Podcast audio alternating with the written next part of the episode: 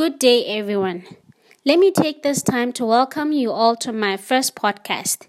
My name is Pearl Patricia Mokoto, and I'm the founder of Virtue Solutions, which is a marketing solution company.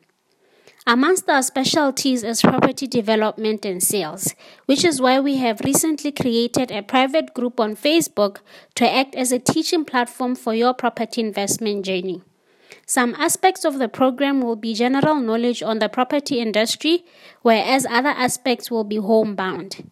I attained my degree in environmental science from the University of Botswana, and I exercised this qualification when I worked for an engineering and geoscience company as an environmental consultant.